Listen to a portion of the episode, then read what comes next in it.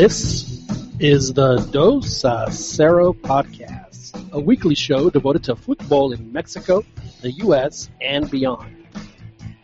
If you are a Pocho, Puma, Regio, Chiva, Cholo, Fresa, Tigre, Tapatio, Chilango, or even a Methodist, pull up a chair, crack open a cold one, and enjoy the next 90 minutes of heated football debate.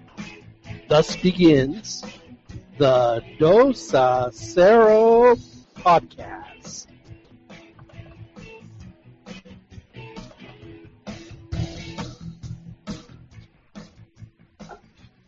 Hello, good evening, and welcome to the Dos a Cero podcast. Thank you for joining us again this evening. As you know, we broadcast every Wednesday night around 9, 9.30 p.m. Central live on the YouTube. And then you can catch our show taped, a taped version of our show on iTunes soon after that. Appreciate you joining us. A lot of topics to discuss tonight. My name is John Jagu. As always, we have an excellent round table of pundits. And let's get right to there before we get into the topics. Uh, all the way up in Connecticut, we have with us, as he clears his throat, Christian Velez. How are you, sir?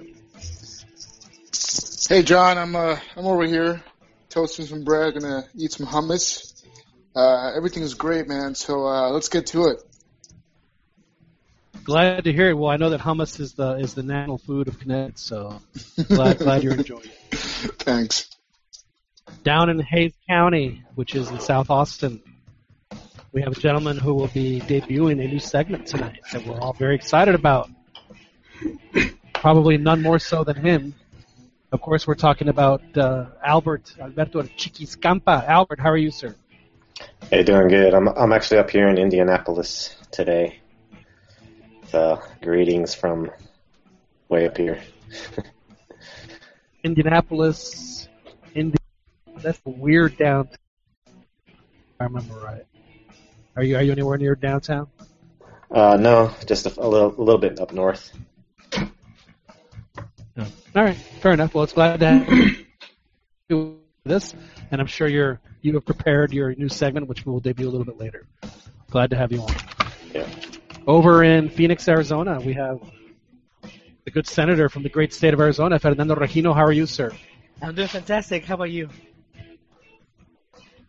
I'm doing very well. Good to have you with us. Thank you very Thank much. you, sir. Likewise. Glad you could join us. I see that you uh, were able to get your Copa America phase one of your credential. You're not fully, you're only half approved. You haven't been fully approved, but but congratulations on making that first step. I'm like a mojado with uh with a married to a wife. You just got wife. your visa, and now you have to get you know, got your got your plane ticket. You got to see if you can get your visa now. Yes, so- that's correct. So it's not it's not it, it's not quite done yet. I'm almost there. And of course, just things we have out in Los Angeles. Our a gentleman who, despite Chivas' recent success, still refuses to watch the team that is in his heart because he doesn't like the way the team is run. But uh, he says not even a championship will sway him from watching. Of course, we're talking about Joel Aceves. How are you, Joel? Um, I'm fighting off a cold, John. The weather, the weather. Oh, we can't have that. But, but Yeah. there's too much going on. I couldn't miss. I couldn't miss tonight's show. So, uh, did you have you not been washing your hands, or, or, or what? what what's should- going on? I shook hands with Cheekies, and then I, I ate some food. I think that must have been it. I I understand. Well, you know. I was.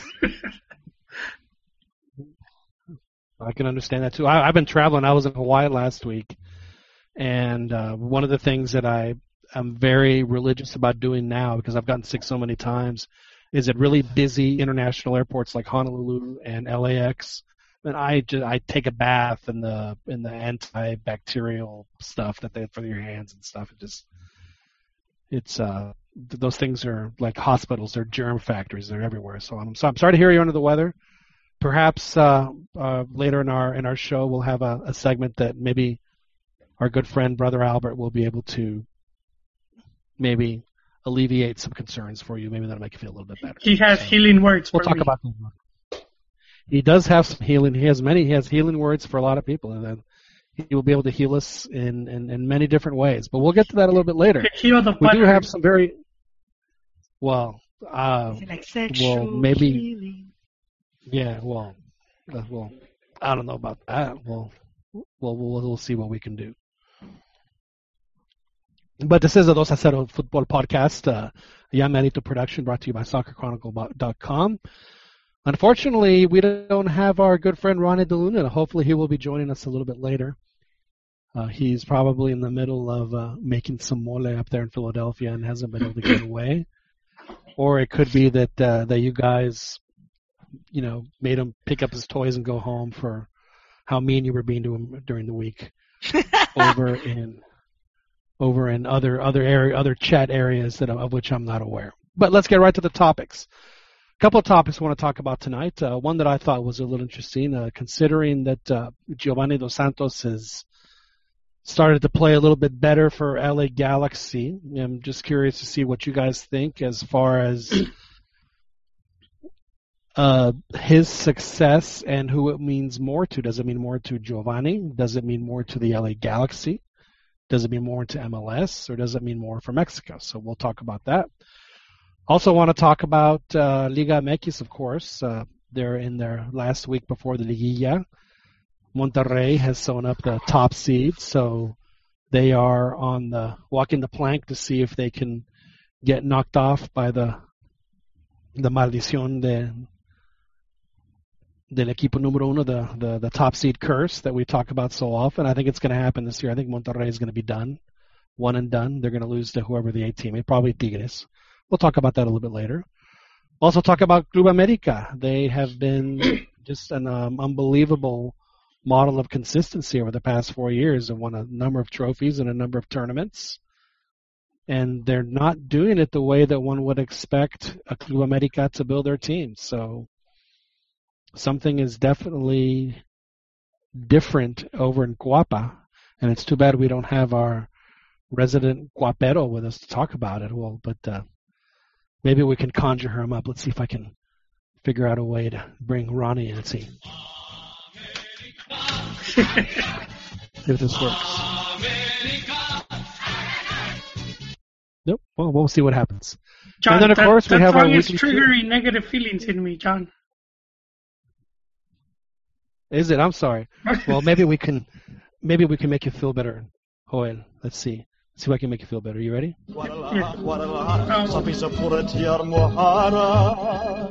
That that's more like Tienes el alma di bresciana, pues alegre rosa temprana. Well, there you go. Hope that hopefully that makes you feel better. I don't want I don't want you to feel any worse than you do right now. Thank, thank you, John. Uh, And of course, we will talk a little Chivas a little bit later. Uh, Joel can fill us in on on his not watching Chivas. and, and Pulido, and, and Pulido won, case too, Is please. it now? Well, we'll talk a little Pulido. We'll talk a little Pulido. We'll talk Pulido. Of course, we'll talk Copa America. The the 40 team roster came out. We'll talk a little Champions League. We got a lot to get to, but uh, my first topic, it probably won't take very long, but I thought it was interesting. Giovanni Dos Santos scored a terrific goal for LA Galaxy over the weekend. It happened to have, be on national TV on their Sunday game of the week on Fox Sports One. LA Galaxy ended up tying uh, Sporting Kansas City. It's his uh, fourth goal in third in three games. It looks like Giovanni, and, and I think this is something that Joel said, uh, is starting to play with a little bit more of a smile on his face.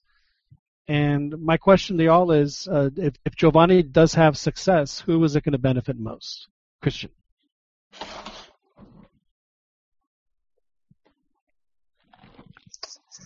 Oh, sorry about that. Uh, who's going to benefit the most? I think that there is a lot of parties involved here. Uh, well, number one, MLS. They spent a lot of money on him, um, with obviously with a lot of marketing um, angles to this. But um, the thing with Gio is Gio is a guy that's proven himself with the national team, regardless of his club situation. So, um, yes, we can talk about MLS and the level of play and, and, and this and the other, babadi boo, biddy boo, whatever. But at the end of the day, we're talking about a guy that has proven himself with the national team. So if he's starting to catch fire at the right time, obviously it's a benefit to Mexican national team. There's no doubt about that. and then subsequent, obviously, you know, like the, the MLS will, you know, LA Galaxy will get benefit out of that. MLS will be able to. They've actually already started marketing this thing. Like the they started a hashtag called uh, "Things Gio Can Chip" after two goals back to back, two back to back goals where he sort of chipped the goalkeeper. Um, so who is going to benefit? I think we all can benefit from this. Uh, uh, this is Gio we're talking about. This is a guy that's been a staple of the national team for the better part of the last nine years, give or take. So, um, it, it, if nothing else, it adds an extra uh, sort of layer to the depth of what we have up front. And you know, I'm looking forward to see how this is going to play out. You make some interesting points. Uh, Joel, you live in Los Angeles. There's uh, now that Giovanni's starting to, you know, maybe make a little bit more noise on the field. Have you noticed uh, anything different there in the City of Angels with? No, with not how really. The Galaxy is portrayed. No, but before the start of the season, there was billboards all over with uh, Gio featuring Gio prominently. So, do you think that if, if Giovanni continues to, to maintain this level of play, where he ends up having a successful season, you know, maybe helps LA at least get to the the postseason, et cetera. Maybe You know, it's a little a few different. things here or there. You, you would have to be like a, a regular because Galaxy is a team that they they usually sell out their stadium. So only like the regulars will be able to tell if there's like more demand for tickets or influx of new fans. Uh, we could have had Juan today since he's our he's our uh, Galaxy correspondent. He is our Galaxy insider. You're right. But- You're absolutely yeah, right. But but you know in the We'll to past, Check in. whenever Maybe he we've had join us. any of the Mexican players, especially if they're doing good, there, there's always this hype and and uh, with people wanting to go see because it's it's if he's scoring goals like that, you you could go see it in person. Well, it seems to me, and maybe uh, we'll ask Fernando and Albert this, but it seems to me that if Giovanni does well, then really the one that's going to benefit the most from that is going to be MLS, particularly when they have their swing, you know, down in this part of the country and over in Salt Lake and even some of their eastern cities where maybe they don't draw as well. I know that they don't particularly draw too well in Houston, and I was at a game in Dallas a few weeks ago, and I know the weather was awful when I was there in Dallas, but I mean, if they had 5,000 people there, it was it was a lot. So I personally believe that if, if Giovanni maintains this level of success, I think MLS is going to be the one that's going to be that's going to stand to gain the most because of the fact that they're going to have a, a young player, a young Mexican player that they're going to be able to market their league to an audience that otherwise might not necessarily tune in to an MLS game. I mean, I'm not going to lie. I probably wouldn't have watched the, the MLS Sunday night game of the week on Fox Sports 1 if it was Sporting Kansas City against Montreal. But the fact that LA Galaxy was playing, the fact that I know that Giovanni had been doing pretty well, I tuned in, watched uh, the game, I saw his goal, and I was moderately entertained by the game. I think that, uh, and and watching other MLS games, I think that there are teams that play a style that uh, that's a little more suiting to me. But you know, and I'm a you know I'm not their their their target market. I'm a you know I'm a 40 year old dude. You know they're they want the you know the young 18 to 35 demographic that may not may not otherwise tune into the game. But if they were able to get that, then I think that that, that that's where where Giovanni can really help them. I'll say Now, even younger. Fernando, I know that you're not you're not the biggest fan. Yes, go ahead. Before we No, get I'll say Fernando, go ahead, demographic. I'd say even younger, like twelve year olds. So you want to, you think that that, that that that this would help them hook the hook the kids young, and then they'll be MLSers for Yeah, life. because you know the kids kids watch. I don't know if you guys did it. You watch you watch the games and then you go to the you go play cascaritas and, and you try to emulate some of the stuff you saw. Well, you know, I can see Man, why. you know how many times I won World, World Cup in my backyard? I was, you know, I was a tetra campeón. That's exactly what Now, Giovanni's uh, doing right now. He's doing he's chipping his way into the national team. At least that's what he's thinking. But I, I don't think he's gonna get too far. But, a you've been a critic of Giovanni because you don't necessarily think MLS is. I guess we can all agree that MLS, you know, the quality of MLS is not necessarily the best. You know, Giovanni, the reasons for him going there were, you know, obviously the level of play was not up there among those the, the top reasons. So let me ask you this, Joel, do, do you think there, uh, or Fernando, do, do you see any benefit outside of MLS and LA Galaxy for Giovanni to have a, could continue to have a successful season?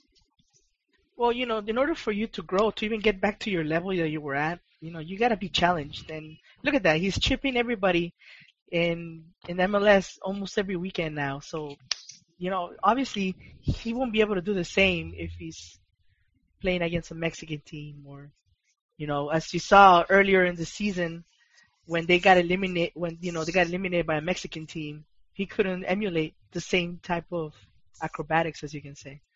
So no, uh, he right now he's playing cascarita right now, and he's not really playing seriously.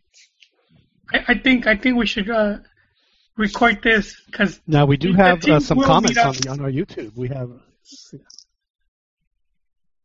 we we are recording. We are recording. So Yeah. we will.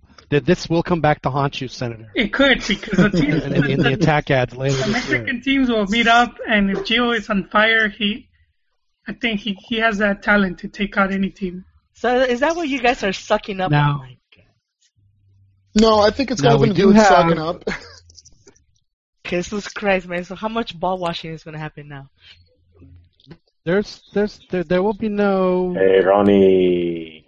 What's up, kiddos? there will, there will be no there will be no ball washing. I mean, I, now before we get to Ronnie, I do want to point out that we have quite a few viewers tonight, and I want to say hello to our uh, gentleman, our one Does of our that mean we're relevant? listeners, David David Copeland Loredo, who says he wants to trade Cubo for for Gio because Cubo Cubo Torres in the Houston Dynamo has been at least for the first couple of months has been an abject failure at Houston Dynamo, and, and the fact. You, you know what I The- think the happened with that, that- John? He he Yes, got into please, Joel. Wait, as wait. soon as- Is as this soon a as he- farandula? Are you giving us a little farandula? kind of kind of because uh, Chivas players are known to be drunkards, and Whoa. Got you know you have Giovanni to, dos tragos. Ah! no, no, not Giovanni, it's not Chivas. You got like Tomar Bravo, Beberto Medina, and and so on, and uh, and even Fabian, dude. Do you I think think the chipos. So- so wait, Cubo's no, there was- going to read it? There was that case where uh, this girl tried to uh, call Yeah, rape but- on Google yeah, yeah, because yeah, he yeah. was like, you know, he kept giving her drinks. Yeah, that's And- that's that's definitely a thing that, that, happened. uh. Wait, he's uh, we- I gotta acknowledge- time at Ritas? I gotta acknowledge David Copperland. Right? I mean, not Chris, uh, David. Uh, Christian Farias. He asked for uh, Ronnie's picture. I think uh, Ronnie, you should definitely follow him. You can go ahead and turn on your camera. Thank you, sir. Yeah, go on, Ronnie. Yeah, show us your. Do it. No, but seriously, I mean, Cubo was just a victim of circumstances. He, the whole loan back to Chivas for whatever six months, and then ended up staying for whatever long, and then loan back. It, he's, you know, I'm not sure Houston's the greatest fit for him, but even then, I mean, uh, sitting down at Chivas, not really playing, and then coming back to MLS was not beneficial to him whatsoever as a player. I mean, whether or not you know Now, the whole thing with like you know whatever the the the, the accusations of rape were also not good for him, but. You know, He pulled out her way too early. He couldn't have been raped. uh, now let me ask you this, Ron. No, Could no, it you remember? Do you, do you that- guys remember the movie Cubo- Kingpin? You remember? Yes. Remember the movie Kingpin? Remember the scene where uh, Ernie McCracken? You're really Yes. in. He's, he's walking. Yeah, that that part. He's like he's walking, right? He's walking, and a reporter's like, "Yes, there's these, an allegation of a paternity suit." No, no, I, I- I pulled that way too too early. I, you know, I never seen that movie, but I remember somebody asking for your picture, Ronnie. Oh, Now let me ask you this, oh, Ronnie. yeah, Ronnie Yeah. De Luna joined us. Thank you very much, Ronnie. Now, do you think that Cubo, knowing now, we know now that Joel has given us the information that maybe he hasn't been able to get over the fact that Rita's is is closed in Houston? Could that possibly Rita's? Is that a be strip what's club? causing? No, no. Rita's on on Hillcroft, our spa- our our, our Catracho Sports Bar that we love so much in Houston. Oh my God, Salvi, Russ. Okay. Yeah. could be. I mean, Maybe- that, maybe that- that's that's, what- where you went to go. Uh, that's where you went to go. Uh, you know, like that was a slump buster joint. It's true. the, that was a place where Guatemala was playing. I forget who it was, and the whole place was packed with with Chapines, and there was me and some other poor Mexican guy watching Mexico play Panama on like a seven-inch TV behind the bar. That was that was as good as we can get. Uh, Anyway, many ga- I watched Ronnie, many, thank- thanks- many games. Are many games. I watched the the under twenty three Mexico U.S. where you know when Mexico beat them uh, four nothing under La Volpe. Uh, I watched uh, all basically just about every no every game of the 2000 uh, 2000 uh, Copa Libertadores campaign when America was there. Any any chance you guys were there at the same time and didn't know it? Well, well, the, the I only don't time know, I I was mean- there was for that game. I mean there were some glory holes in the. Uh, The only time I was there for that so so you know John may have known me then. Were you on the receiving end, Ronnie, or what? Or they were providing it. Do you still want to show me your cucumber? Okay, now Ronnie, we Jesus, did have a Ronnie. question about Giovanni. Man. Giovanni Yeah. Dos Santos is, uh, you know, recent success. Who who do you think that in the long run, if he is able to maintain it in the long run, will it benefit most? You know what? To me, Giovanni is like a Cuauhtemoc Blanco, where it doesn't matter how he's doing in league form. When he's on the national team, he's on the national team, and you know, he he he, he tends to step it up. You know, and um, uh, I mean, aside from the you know some of the injuries where he's had you know on, on the national team, I, I just I think in the long run, Giovanni's proven himself on the national team. Well, there's no question, but you know, but, but there's, and, and and I firmly believe, and this is a question I'll ask everybody here at the table. Well, I guess it's a good little segue we can have now uh, to talk about the the 40 man roster. But I mean, in my opinion, there's no question he's going to be playing for Mexico in, this summer in the Copa America. I mean, there's, I mean, who would you rather have, Giovanni or Candido Ramirez? I mean, to me, there's no, there's no comparison, and then because of the fact that like Cuauhtemoc, and and we really can't say that about that many uh, players that have worn the Mexican national team jersey, at least in the past 20 years. That has been a player who has been as consistent as Giovanni Cuauhtemoc. There just really haven't been that many guys. Has he had bad games? Of course he has. He's had bad games. Everyone has bad games, but he's had a whole bunch of good ones, and I think that that's where you know, and then the fact that he can start to get into the rhythm, and what Joel pointed out on Sunday, the fact that he has, you know, he's, he, you can see that he's starting to play with a, with a little more joy again. You know, and ultimately, I think it's going to help everybody. It's going to help MLS. It's going to help the Galaxy. It's going to help Mexico. Everyone can benefit from Giovanni because I- when he gets going, he's going to be great. Albert, what, I what do you think think? I think the the mo- the person who's benefiting most from his play is himself. I think he's breathing a sigh of relief that he's actually scoring and doing something now after being left off, off of previous uh, call ups and friendlies or whatever. And now he's actually proving because at, at first I think he was thinking, "Oh, what a mistake did I did I just make going to MLS and I'm not even doing any good."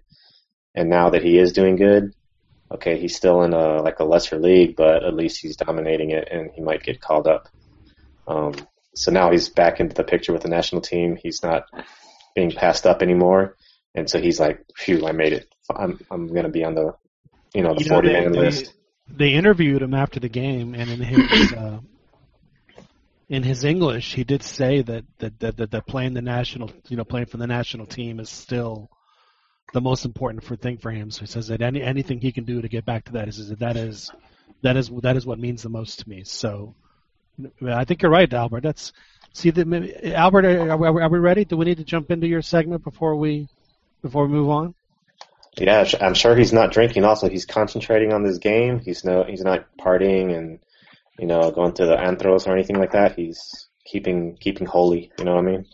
So is it time? Should we should we go ahead and, and Up to you guys. I don't I don't know. No, I think it's time. I think we should do it. I think this is a good a good place for you to do it. So you feel that his that he has found his his spiritual center, and it's what's helping him on the field. So no, this is a good time. All right, here we go. This is uh, our new segment. He's not the Messiah. He's a very naughty boy. Brothers and sisters, let's bow our heads, pray. Those who have lost their way, We Jesus pray that they can find their spiritual center. We pray that they will open their hearts and let Brother Cheekies in. Wow, that's what she said. Brother Cheekies, please help guide those lost souls with your unwavering moral compass. Let's take a look. Let's take a look at the Champions League. Uh, Vidal, he's like been one of my uh, my uh, criticized players for his drunken driving incident in uh, Copa America, and he just got eliminated, didn't he? I believe. So it all comes back to you in the end. Giovanni probably left the Antros, is coming back into form and such. Hopefully, I, I heard some rumors about uh, Leicester celebrating in inappropriate ways. Is that is that true? How, You want to know what's true? Uh, Jamie ahead. Vardy has been uh, caught drinking days before practice, and he's a winner now. He's a champion. So your whole thing is irrelevant. Wasn't he not playing though in the last game? Uh, no, all the games. He's been Yeah, he had out. been uh, he had been suspended uh, Oh. for What for games other, are you for, other, watching? for, for, on, for on the field incidents, not not not for So they didn't. So they not- not didn't for really. any- not for didn't- any uh, transgressions, decadent Yes. transgressions. So they didn't really need him then, for the last games at least, or a game. Basically, it comes it comes down to this: you can do all sorts of things while drinking and while having parties, and even celebrating. Like right now, they can celebrate and have all kinds of group celebrations of various sorts. But in the end, like Christian said earlier, they're probably not going to do very good in the Champions League or in whatever other tournament they're in because of the result of this championship. And uh, it was just a fluke, I think. But anyway, Well, let me ask you this, Albert. When when a player scores a goal and he takes off his shirt and he says "Jesus loves me" or "I love Jesus," do you like that player more because he is cel- he is sharing his love for the Lord and Father Jesus Christ? here, here I got an interesting take on this, uh, and it goes. question. What about Chicharito when he was praying in the field and he lost the Champions League final with Manchester United in 2011? Yeah, that's that's what I was just going to say as well. My take goes along with Chicharito in what in his pre-game festivities, uh, and and to the saying of todo con medida, you can't go spazzo on all- on all these things. Like if you um, want to pray and have religious rituals and stuff, you can do that in private. You can do that, you know, at home. But when you display it out in front, it's as if, look at me, look how holy I am. So I don't really, I mean, I don't, I don't, I don't care if Chicharito does his little prayer at the beginning, or if, like, if you win a championship and you do your circle of prayer. I mean, that's fine. I wouldn't, you know, feel real comfortable doing that. When people take off their shirt and they have the "I love Jesus" or whatever, What if they took off their shirt and said "Hail Satan"? Would you feel the same way? I wouldn't agree with that. I wouldn't agree with putting a shirt with uh, "I love Jesus" either. You know, if if if I love Jesus or whatever, I would display it through my own actions, through uh, humility, like Chicharito does. He he he has all the actions um, of a you know a good person. So there's no need to go overboard and display like have a banner of Jesus and all the and tattoos of like Kaká goes like crazy and you know opens himself up to criticism. That's my take on that. So don't go out Yeah, drinking. end it. don't the go out drinking, but don't go out spazzing with Oh, with your sorry. beliefs. I, I, I over. Here we go again. Here endeth the lesson. Well, thank you, Brother Albert. That was uh, very elucidating. You enlightened us. We really appreciate that. Word. Now, one thing I've always found peculiar is that when athletes win a championship and they interview them and say, first thing I want to do is thank my Lord and Savior Jesus Christ, or they, you know, whatever it is that they say. How come when, like, they interview the coach at the in the losing locker room, how come they didn't say, well, you know, that son of a bitch Jesus wasn't on our side today. Damn him. No one ever says that when they lose, but they always say it when they win. Isn't Jesus around both winners and losers? Correct. And he's not manipulating. He's not giving one team the win and one team the loss, or he's not like, well, these guys have prayed more, so I'm giving them the win. So you're saying that that uh, that's in in the football picante when they do the wrap up of the of their championship. They go, "Y Jesucristo mantiene el invicto." But you guys actually believe in Jesus? This is like a real thing? Are or whatever, asking me? whatever, Sorry. whatever, whatever superpower you may believe in or not believe in. Nothing you can thank whoever, but the same skills that you have been given, whether you're born, you know, by your parents or by whoever, they're the same skills your opponents are given. So at whatever day or whatever game you're playing, you know that you just happen to win or you just happen to lose. Is There's this no where you're gonna ask for a donation now? My No, this- my ritual this was is, my uh, ritual. My This is a ritual life was lesson. one out. Ronnie knows about this. This is a, just simply life lesson. Uh, you're never going to be the best at anything, so you know, try, but just don't have any expectations. It's the Homer Simpson rule, is what you're saying. No, what I'm what I'm saying is my ritual was rubbing one out before the game, just you know, get the juices flowing. No, no, that, that only works before dates. that only works before you go on a date, man. that weakens legs. I heard. Uh, it clears your mind too. I highly recommend it for all you guys out there doing the online dating. All of you at BS MX, I see you. I'm looking at you.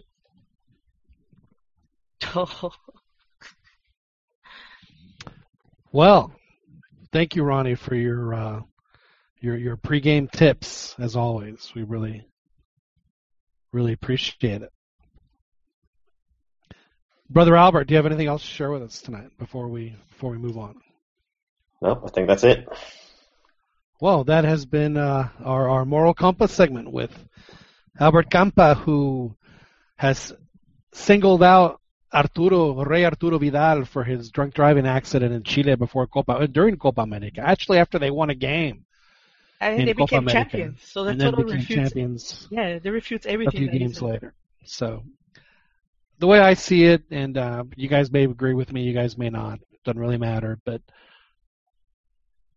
I've always thought that a, that a player's public image and his the way he is personally, I don't think are necessarily in tune. I think that you know guys that people think that are exemplary human beings and upstanding citizens could be just complete jerks when the cameras aren't rolling, and vice versa. Guys that you think they're just these degenerates could end up being just this incredible family man. So you just the the reality is we just we just just don't know. Now what we do know is that teams in the Copa America have been releasing their their preliminary 40 man rosters. Our good friend, our Colombian friend Juan Carlos Osorio did the same with Mexico earlier in the week. There were 40 man roster. no real surprises. Uh, there was uh, the exclusion of Alan Pulido, which we'll get into here with Joel in a minute. But uh, other than than than Picolin, who else are the uh, 22 locks that are going to be on the team? Other than Picolin, of course.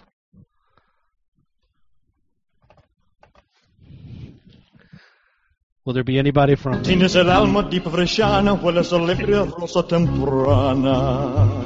Guadalajara, Guadalajara, sabes a pura mojara. The goalkeeper selection should be pretty easy to do. Well, I think that whoever doesn't make that will probably end up being the goalie for the Olympic team. Ah, So I fully expect Talavera not to be on the list, and uh, it'll be uh, Memo, Picolin, and Corona, and they'll go to Copa America, and Talavera will go to the Olympics. What about Jonathan Orozco? He's probably one of the Who? best goalies in the league right now. That's a, that's a joke, right? Are you crazy? He's with the. The No, no, are you right now. crazy? He's with the Superliga Monterrey right now. that's so completely irrelevant. Let's that's fan, honest. that's fanboyism. That's fanboyism. Totally, absolutely, man. That's that's Absolutely not, man. The numbers show it. He, the team is super leader for a reason, and he's one of them. Well, No, if, if, if you're going to base it on statistics, then the Chivas goalie should be on the list because they have they've given up the, the fewest goals in the tournament. So why That's is that true. on the list? Because the Chivas hype, man, is causing too much damage to their institution. So once no. Tienes el alma deep bresciana, hueles rosa temprana. Was it? Is it like Turkish? What's what's going on here, man? What's going That's the king. Come. That's the Christ. king. Uh, Guadalajara, Guadalajara, sabes a pura mojara. I'll say this. I'll say this. I think it's a huge mistake to not include one of the uh, at least one of the 323 goalkeepers in the preliminary list because uh, you know, you, you have three good goalkeepers. You have uh, Lahoud, you have Gonzalez, and you also have Gudiño. Any one of those guys could be a backup in the Copa America team because they're not going to start. They're not going to start for the Olympic team, which I think is a huge, just a huge mistake anyway. So Okay, so outside of Picolin, who who else makes the team? Uh, it's going to be pretty clear, clear cut. It's going to be Memo, Talavera, and then uh, you know pick your all right? poison. Yeah, right. Uh, I'm going to go with uh, Memo, Talavera, and Orozco. Are going to be the three goalkeepers for Copa America. Uh, One, one guy, one guy, one guy who's going to be on the defense, which I don't really agree with, but JCO mentioned his name, Yasser Corona. It's well, like the yeah, Yeah, but Yasser Corona is only going to play if Hector Moreno is out. yeah. That's that's one of those uh, Osorio things where he likes uh, the left-footed defenders, but I mean the guy hasn't played since March. I mean, Yeah, I but don't he even see- said in his press conference, in his press conferences, he said, we talked to Osvaldo Alanis. He's not going to be ready, so we got to settle for this guy, is, is, is pretty much what he said. You know what? He should have gone for Cesar Montes from Monterrey. Seriously, I can be he went for Yasser Corona. Cesar Montes is a great player, but he he hasn't played in any international tournaments his entire, very, well, albeit very short career. So let's let him get his feet wet, like at the Olympics and maybe a U20 before we start picking him for the national team. Now, saying- don't get me wrong, the dude is MX is not incredibly talented. I'm not saying he's not good enough. I don't think he has the experience. No, no, I'm saying, is that, are you saying that Liga MX is not good enough to, you know, prepare a player for the international stage? I think that the Liga MX is an excellent league. I don't think that he necessarily has the experience to go up against guys that have been playing in better leagues for the better part of the 10 the last 10, 15 years. So no. So no, so you don't think Liga MX is good enough to prepare you to? Well, I That- think uh, again, I think if you've been playing in Liga MX for five to 10 years, that's fine. But if you've been playing in Liga MX for six months, the answer is no. Yeah, He I think that's he would- pretty straightforward. he would be diving into the deep end with a national team. But what he's saying is he needs to go slow. He needs Yeah, to ease exactly. into the national team. Maybe a friendly here and there. Lo tienen que arropar, Fernando. Yeah. Yeah, and even then, there's there's guys ahead of him that that would play before him anyway, simply on the same, you know, experience uh, metric. Um, uh, the Corona thing is it's it's a little troubling because he hasn't played that well in his last two games, two or three games with the national team. So it's it, it, it you could see the argument based on the fact that he's a left-footed central defender, and even then, it's a stretch, to be honest and even more so when you look at his actual performances. I mean, the Senegal game, I think it was a highlight, and that's not a that's not a good thing to say. That was a highlight of his national team career. He was absolutely terrible. Yeah, I mean, he was. terrible. I mean, The only reason just, they had any kind of offense was because of his f ups. yeah, I mean, it was just not not a good uh, not a good showing for him. So you you do have to say that you know that's a little uh, a bit of a head scratcher, but this is a 40 man preliminary list. I would be surprised if he actually makes the cut. I will be a little disappointed if he makes the cut. But I will say again, you know, he's going to be a guy that's just not going to play because Yeah, you know. But Hector at that, Moreno. yeah, but you know, John, at that point, like if, if that's if that's the metric, I mean, you could like like Pern. I mean, I hate I hate to say this out loud, but I mean, I would agree with him. I mean, at this point, I don't mean this, I don't mean this as a knock on, on Fernando at all, but I, I mean, like at that point, if, if it's a guy that's going to be in roster as a filler, man, like you might as well bring Salcedo or Montes or you know what any just throw any name So out there, and I think give the guy the experience instead of a guy that's there just because he can kick Well, the ball. you know, it kind of sort of happened in 2011 when when uh, the whole fiasco happened with players that got knocked off the team. Eight players got knocked off the team for the whole, you know, prostitution. hey man, I will love Reynoso for the rest of my life for the way he played in that game. Absolutely, man. I mean, he he he made the guy was you know Reynoso was whatever, but like he really in, in about four or five games with the national team, he he did what he had to do, and and I mean Joel, did did you talk to Reynoso after that game? Because you were there covering it, weren't you? Covering which game? The Gold Cup final in 2011. Wait, no. Wait, yeah, yeah, yes, I was. Yeah. Did you I talk to was Reynoso after the game? No, no, sir. No. No, I did not.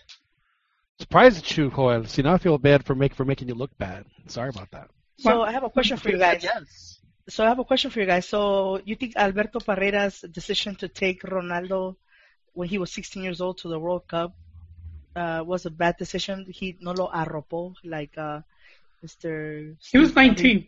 He was 17 and he didn't play a minute. Yeah, he didn't play a single minute. I'm so sure he was 19. Okay, so is No, he there a 16. chance? So let's say even if Cesar Montes goes, i- in none, let's say none of our star defenders get injured. Eh, Isn't that some sort of un arropar para un jugador like Cesar Montes? Well, look, on honestly, given the choice between Cesar Montes and Yasser Corona, I would absolutely take Cesar Montes. But just in, in, in, in in reading between the lines with what the coach said at his press conference today, he ain't taking Montes.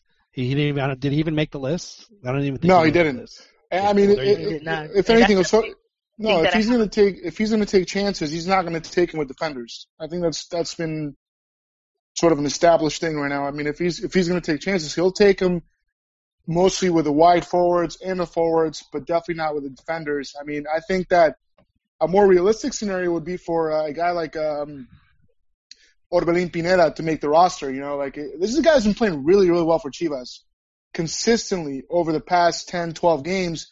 You know, I think he's a guy that. Oh, sorry. There it is. No, no, no. It's, it's, it's. I mean, come on. I mean, if you look at Chivas, this is this is a guy that has definitely contributed a lot to Chivas in, in their midfield. So I, I would see Osorio taking a risk with a guy like that more than a defender.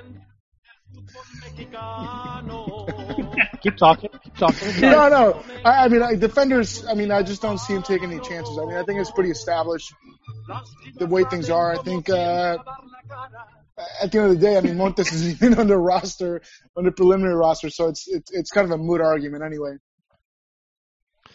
Now, Fernando, is is this gonna is this the beginning of the end with your love affair with, with Juan Carlos Osorio for not taking Montes to Copa America?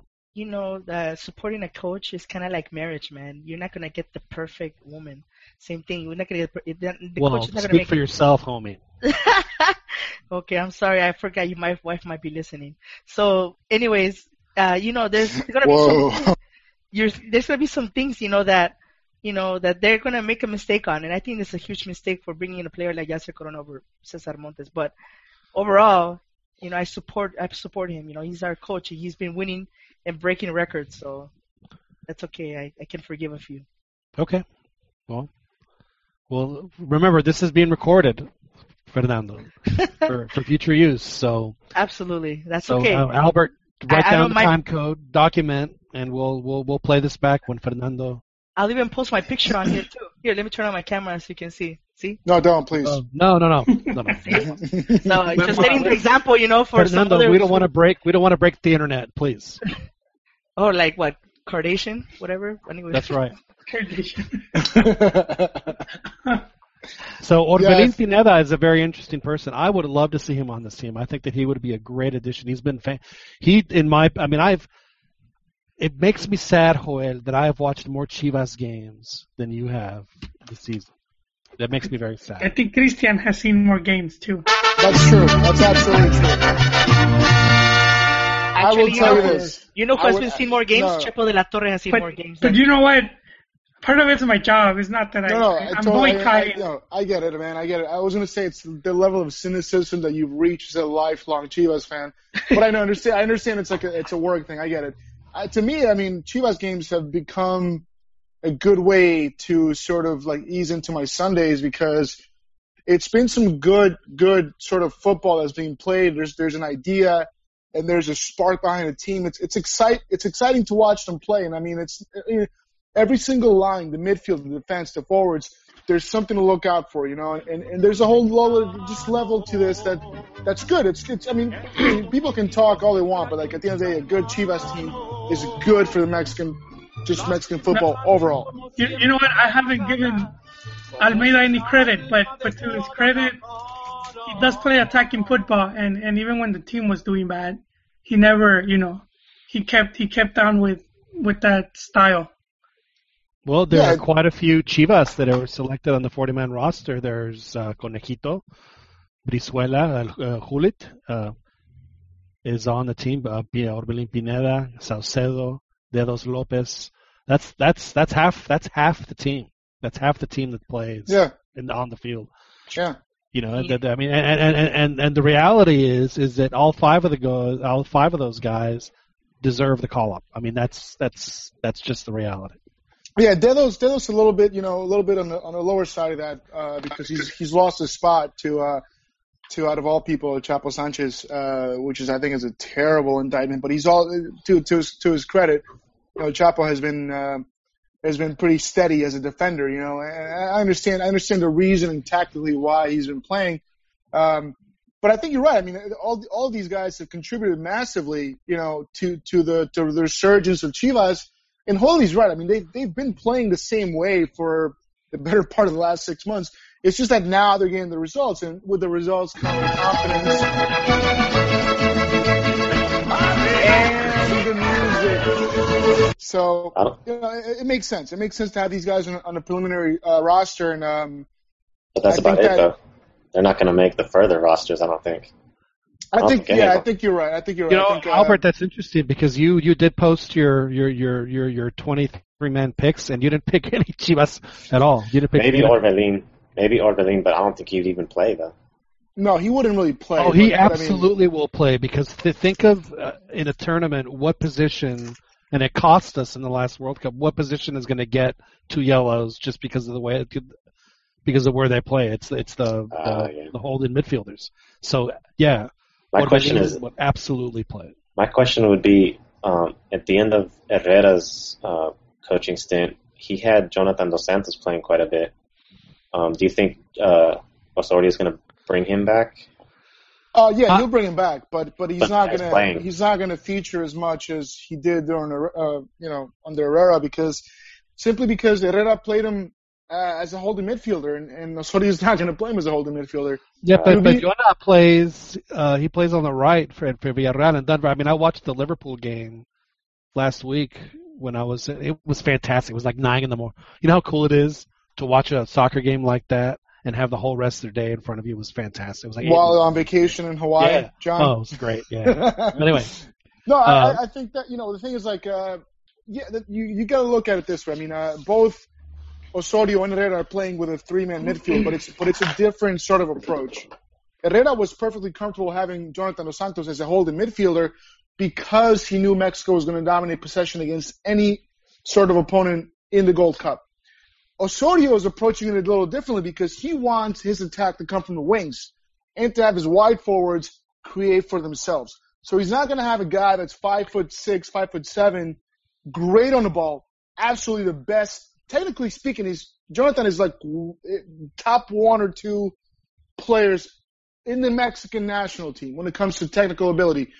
But he's not going to risk it. He's not going to play a guy that has very little physical prowess as the shield in front of the defense. It's just not going to happen. He's going to play someone like Reyes, uh, Molina, Gallito. You, there's four or five guys that he would play. in dude, front of. Gallito is smaller than Jonathan. Yeah, but it, but it, but his game is different. His game is le ganó you know, el he's- puesto a, al gallito, el Jonathan, during the World Cup. right. But it's just we're talking about different players and different playing styles. And, and I- based on what Osorio has done, I, I don't I don't see him. I, I think if anything, Jonathan's going to compete with Herrera for minutes on the right uh, as a you know in the interior or I agree, It's and like I a, you know- believe that Jonathan's going to go to the Olympics. I think that that's where he's going to. That's the tournament he's going to play. I think that I feel like tell him yeah, I feel like you Molina on the bench yeah. here, or you could go to the Olympics and be a starter. And I think he's going to choose to go to the Olympics. It's I think that's a, that's a, it's probably a good bet because you know let's be honest, the Olympic team, uh, They they're little help. they're friendlies uh, in early you know early late March, early April against Portugal and Japan. We're not very we're not very encouraging, and especially now given the teams that are in the Liguilla, I don't think a lot of there's probably between 14 to 16 players that will not be released for the Toulon tournament, which is a shame because that's a, that's a tournament that's gonna I think we should all lower uh, our expectations with the Olympics team because if the if the players don't get released for Toulon, there's going to be very little sort of chemistry and little little building uh, with the team, and so yeah, but but it's hard to build chemistry. I mean, the the thing at Toulon is in May, and then the Olympics aren't until August. So that's that's a that, that's three months. They yeah, should, they there's should, that. they should have selected to go to Toulon anyway. It's just just But it's the not going to help them. Well, I, I think it would simply because it's, it's a tournament setting, and I think that you cannot you can't replicate that with four or five friendlies before the Olympics anyway. You you're not going to be able to replicate that sort of uh, intensity or uh, you know the competitiveness, regardless of the quality. I, I think it's it's a If- big if detriment to the Olympic team. like it normally is, but it won't be because of the Eurocopa, then I think it would have been perfect. But the fact that it's in May, to me, just send a U20 and be done with it. It's just it's just, it's just not going to help because you're gonna you're gonna have yeah. dudes Defeats the purpose of that are it. I think. not going to play. I totally agree. The old, yeah, yeah, All right, so we talked about tournaments, the midfield. Go on. Let's let's talk about the forwards. We have obviously, I mean, I don't think there's any question who's going to be there. We're going to have Chicharito, uh, Jimenez. I think Oribe is going to make the list. I don't. I mean, it'd be that'd be crazy not to. And then there's going to be, uh, you know, obviously Tecatito. The one guy that I'm and I'm on the fence on, and it's it's nothing personal against him, but I just think he's a just a one trick pony, and I just don't think that he's going to uh, feature all that much, and I think that he's just way too soft on the ball. Is is uh, Jurgen Jurgen Oh? Damm. Oh, going with Lalo Herrera. Oh. Well, no, Lalo's a huge tronco. He's not going to make it either. The- the- Don't get me wrong. I mean, I'm a, I'm a huge Pumas guy. Don't worry, believe me. I mean, through and through. But there's just no way that that Well, I Lalo think- Herrera's going to I'll make tell you this. I think Jurgen Damm and Aquino are sort of like uh, players that are a little redundant uh, in the whole scheme of things. I, I feel like a guy like Elias Hernandez offers a lot more than, than Jurgen Damm. Yeah, and, and Giovanni can play that too. So Yep. And, know. and Los, even Lozano, even Lozano had uh, just brings more to the table. Jurgen Damm is a guy that, that is great in open spaces, but once a team sort of Yeah, bunker the, the, down, the, the problem with Jurgen is that if he has to face a guy defensively, he's not going to get by him. He's just not.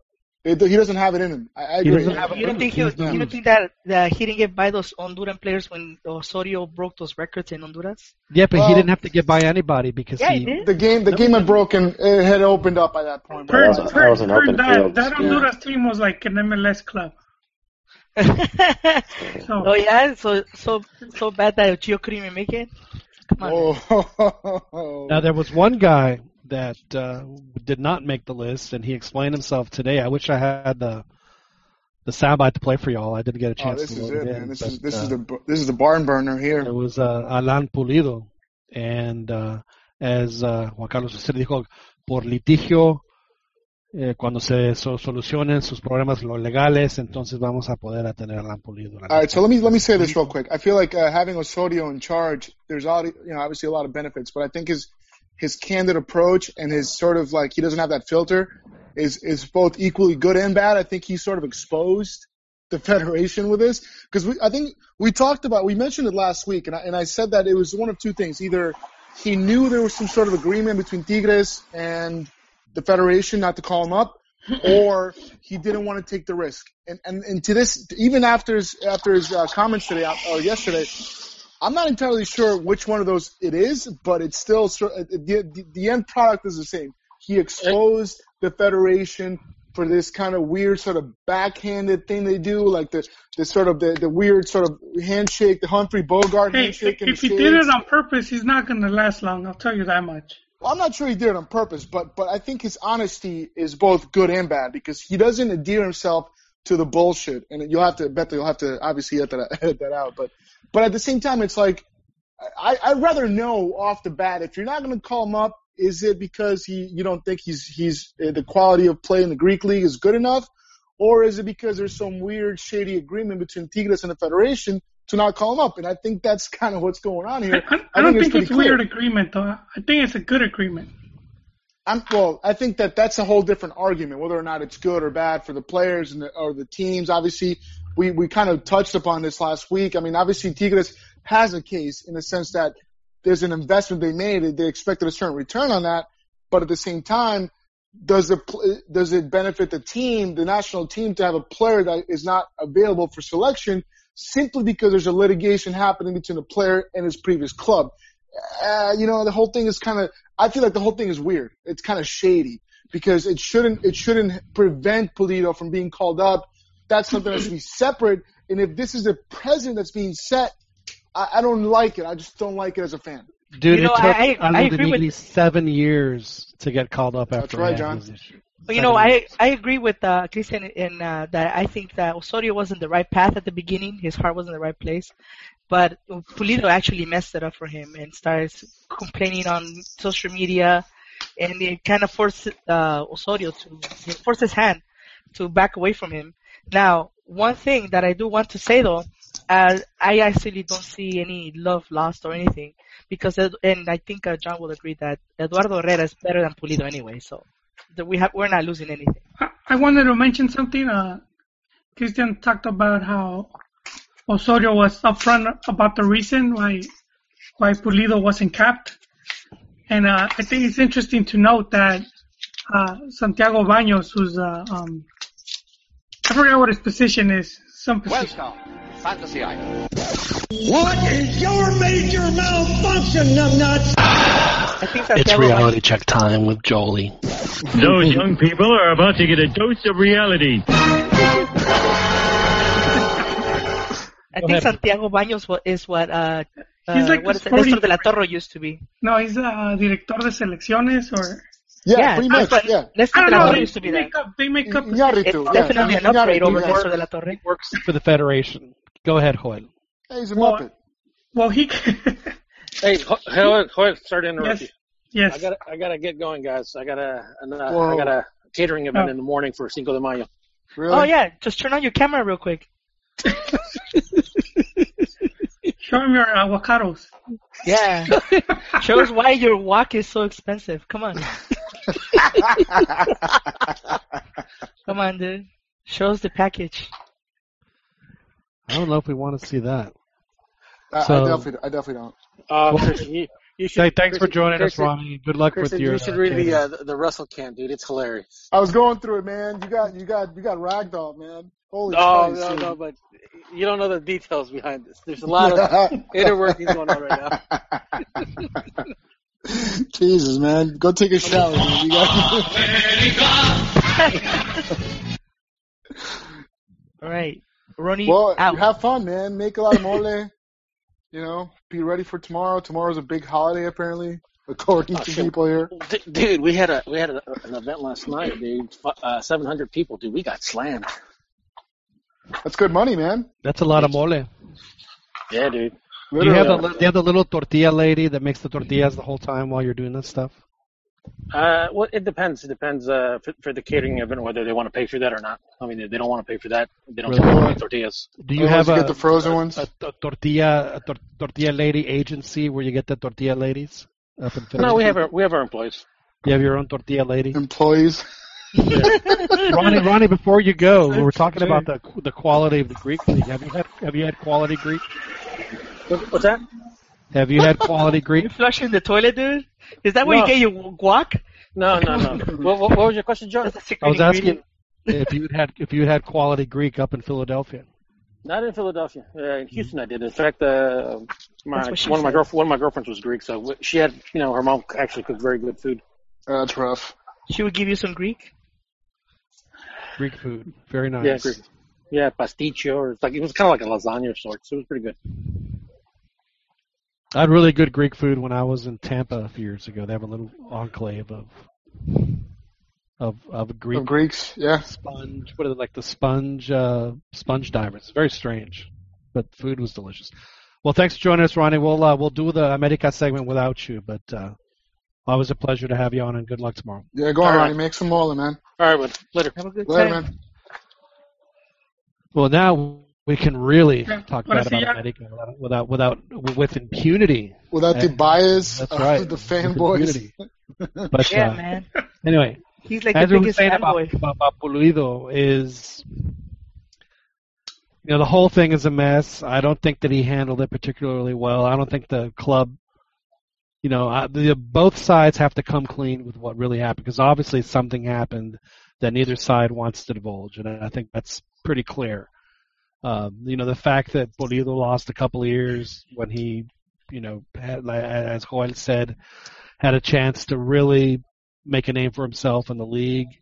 Kind of makes you wonder just exactly what did happen between him and the club because that's, you know, in a place like Monterrey, you know, Fernando can tell us whether you play for Tigres or, Rayados. I mean, if you do well there, you're a You know, you're walking around like a god in that city. I mean, you do you, you everything is uh, at your disposal. The fact that he walked away from that just makes makes me wonder just exactly what did happen between him and the club, and I don't think we'll ever find out.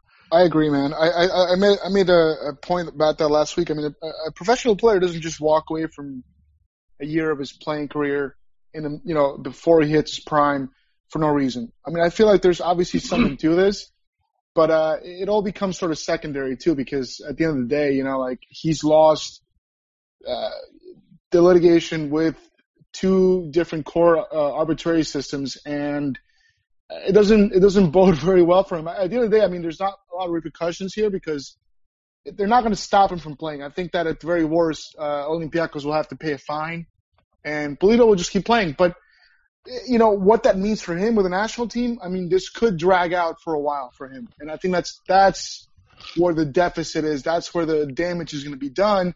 I also don't feel like he's gone about this the right way. I mean, he's gone to the media. He's he's talked about you know he deserves uh, to be in a national team. I mean, I'm oh, yeah, by, yeah, by the, by the congratulating America America. Yeah, last week. yeah. I mean, awesome. listen, no, that was great, but I, I feel like you know, as an adult, you know, you, there's one thing you learn is that there is no such thing as deserving. You don't deserve shit. I bet though again you'll have to edit that out. Uh, you don't deserve Again, anything, potty man. mouth. I'm sorry, guys. I'm sorry. It's it's you know, it was a pregame, the the, the pre-show pregame. You need to lay off the beer, Holmes. Yeah, pretty much, man. Uh, but, at the end of the day, it's just uh, you don't deserve anything, man. I mean, I mean, it's it, it's not about deserving. It's about whether or not you fit into the system. I'm not entirely sure that not having Pulido in the in the 40 man preliminary roster is that big of a loss, to be honest. I don't. I Think, agree I'm with not you entirely 100%. sure. I don't think that they're going to lose. You know, people were saying that he was going to he'd be a good addition to the Olympic team. I frankly, I just don't see it. Neither do I, man. I mean, at this point, he's just a marginal player, and I don't. He has he didn't do anything in the Greek league to really elevate his chances to make the 40 man roster, much less the 23 man roster. I agree. He You needs to get everything players like straight. Eduardo Herrera, you know. Well, The Herrera play is going to play a different. If, if he makes team, he'll play a different role compared compared to Pulido. I, I, I, he, at the end, I, John, you just said it perfectly. I'm not entirely sure anybody's going to lose any sleep over this. Let's be honest.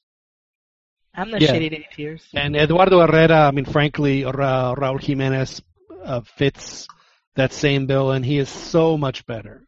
He can do so many more things. Lalo Herrera is a, is a great guy if you just, if it's the min- minuto 87 and you're down a goal and you just need to put another forward in. Raul Jimenez can do so much more. He is so much more versatile. He can, he passes better. His, his, his scoring range is, is so much further out than just about any forward we have, or Mexico has. I hate saying we. I'm not part of the team. Than Mexico. I mean, he's because he can shoot with the right and the left, and and he has a great shot. And we just he, in my opinion, he is a a superstar that is that is in them. I mean, he is going to just be will blow up. I hope it blows up soon, but he is on the verge of just becoming absolutely huge, in my opinion. I agree. Hey, I ya, agree. ya puedo hablar. Dale, Te toca, pues. Joel, por favor. Straight, straight took my segment away. No, go ahead, Joel. Go ahead, Joel. I'm Joel. kicking We my got you. ball We and going home. Tienes Go el ahead. alma tipo bresciana, hueles a libre rosa Okay, calm down. temprana. All right, go ahead, Joel. No, I was I was gonna go back. Uh, I just want to say how the whole incident with Pulido it, it shows us a window into like like the state of, of Mexican football. Just just seeing uh, like a lot of these things how how that are going on. So the the first one I wanted to mention was about about uh Osorio. He was pretty upfront about why he didn't call him. He straight up said because of the lawsuit. But Santiago Baños he talked earlier and he said that uh because they already had better forwards. So I mean, you know, they you kind of have these two guys contradicting each other. Well, I think they're both true. I think they're they're you know they're, I don't know if they contradict, but they're definitely No, because sort of- ba- Baños is completely trying to covering it up, and and Osorio's just being, you know, straightforward, let's- upfront about it. Let's yeah that, go that, back that's true. So Osorio says, you talk, he makes comments about Pulido, and then Baño says, well, wait a second, wait a second, wait a second. There, there, we got better guys right now. And then today, Osorio said, well, we're not calling Alan. No, no, it, it, wasn't like that. Uh, first Osorio, I think it was a brain fart on his part. Yes, exactly. Where, where he said, uh, "I would like to call him Pulido, but there's a lawsuit, so maybe that won't happen, or I hope it gets resolved." Right. And I'm like, you know, he's kind of airing stuff out, and then uh, Pulido got. I mean, it's not like that's like that. That's not common knowledge. I mean, he didn't drop a bomb. Well, I know, but but but he's saying it, uh, he was kind of already hinting that if if that's not resolved, he can't call a player. He gave an Oh, indication of hope. So so then uh, Pulido gets interviewed, and then he says, "I think it's kind of weird that I'm not getting called up because I'm I'm doing, you know, he, he's saying how he was, he seemed a bit delusional talking about scoring important goals, and uh, Yeah, scored important Absolutely. goals for a team that had already won the championship. and yeah, and then he said, I don't know what the problem with Tigres is. So I think you know you- you're fanning the flames at this point. And so then then, he I, tweeted America. Uh, yeah, he tweeted on on America when, America. when they when they beat Tigres. so so after that, uh, when they give out the list, he's not in it, and he he talked again. He talked about, you know, because it was because of the lawsuit, and that's that's when Santiago Baños came out and said, no, we just have better forwards. And then after that, you have Osorio now saying, you know, I couldn't call him because it's it's you know the thing with Tigres going on. So there's So a. you, you bring up. Go ahead, Albert. My apologies. I'll just I'll just saying no that there's like a, a conflict. Osorio's being upfront, and Banos is hiding stuff, and FMF is hiding stuff. Yeah, I don't. I don't think they're hiding stuff as much as like they don't really they don't really like to talk about these issues. Right. And and I and it's like you know it, it's pretty like obvious what happened. Uh, so just going back, if, if you're playing in Mexican League, if you're going to the World Cup, you have to be signed to uh you have to have a contract. So so Pulido obviously signed an extension so he could be in the World Cup. That's where it all started, right? Yeah, so I I mean, if it was bad, I mean, and he's, he still signed it. claims that the the one that he signed was not the one that they registered. Right. That's where everything started. Well, Um, well, see, they're saying it's common knowledge that maybe not common knowledge, but that uh, Mexican league teams have like three different contracts. You know, the one they report for her tax purposes, the one they show the the the league, and the real contract. But I mean, irregardless, if if you're part of the national team setup, you, you know, you're pretty set. You know, you're part of like a small group of players that are gonna get you're eventually going to get more money through patrocinios and and you know playing in tournaments. So I, I think how you said how he walked away, how it seems weird because cause yeah it does if if you're you know if you're already set up you you went to the World Cup and you're you're going to be part of this group that's of young players that are going to be taken into the next uh, cycle to just leave. I, I think he just he saw things the, way he saw them. That's not how they played out. Well, do you think that this there might be some extra cancha stuff happening here? Like maybe he took junior swimming in a forbidden pool. Nah, I, I just think he he was he was dumb because even uh, you had Tigres president willing to get him back because he he um he was at that smaller club. I forgot La Risa or something. I, I forgot the name of the club. And his smaller contract Greek club. yeah, his contract ended there, and he could have returned. He could have returned to Mexico and and you know put that behind, and he he went on, and this is after he already lost uh, the court of appeal twice with uh you know the court the court for arbitration for sport, and he had lost with the uh, FMF uh, committee for uh, contract disputes or something like that, and he still you know he still went and he left and he signed with Olympiacos. So I mean, at this point, he's if, you're FMF, you- you're run by the clubs. You're just making them look bad. Right. I mean, and the reality is, and unfortunately for, for Mexican players, is since they're not unionized, that they don't really have uh, a seat at the table. Their destiny is not there in, in their hands. But but remember, uh, John, they haven't want to unionize. You're right. Well, when they do, they get blackballed like Carlos Alberto.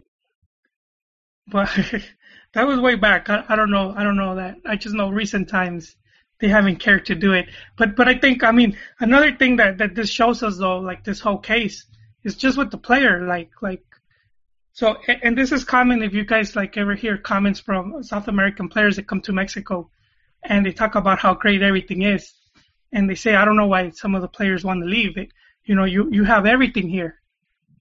And so it's like like he was already pretty much set up. I think he could have played so many tournaments had he stayed. He would have been Libertadores final, uh, Copa Oro final, Conca the Cup for the Confederations, and instead he, he just was not playing. I think eventually he would have left.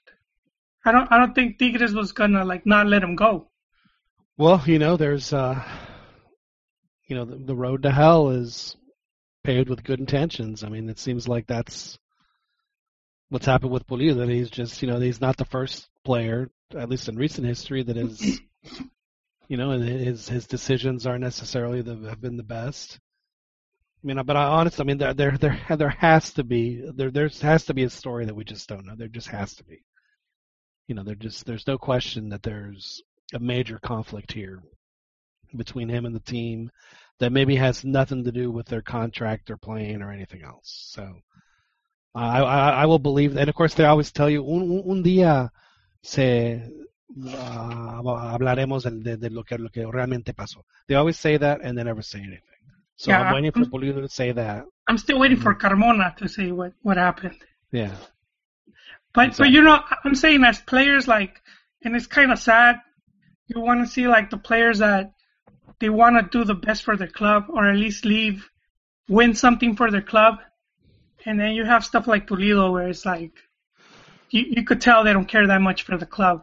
Right, and it's so bizarre because I mean he came out from the you know there's not many players come out of the Tigres system and have the kind of success he had. So it just yeah, it's just a very very bizarre and unfortunate situation. Now the team that he that he lauded last week with a tweet trolling his former team, uh, congratulating Club America for winning their second Conca Champions Cup in a row.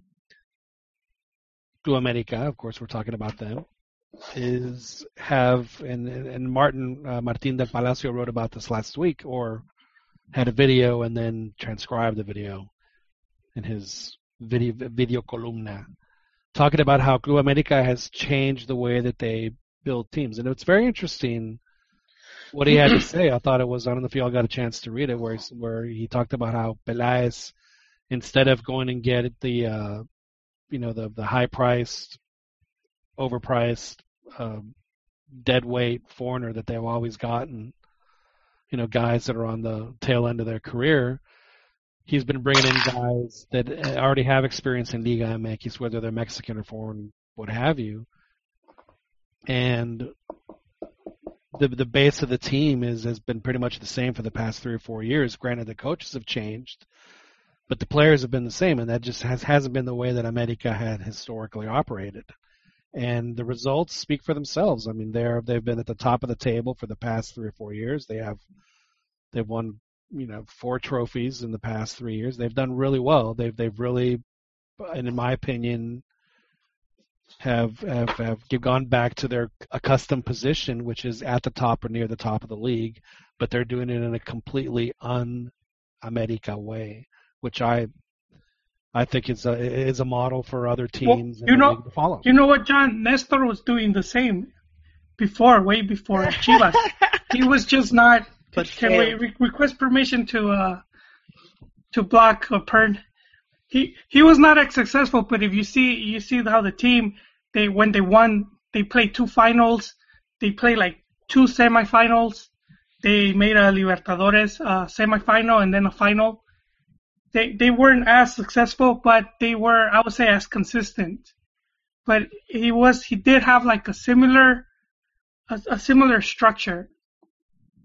Well, he has no choice to have that structure. I mean, he can't go he can't go into the foreign markets to bring players in. So that's that's the only structure. No, but but they did promote like they promoted from within. They got like their own coaches, like instead of like looking abroad to see who who could like transform the team.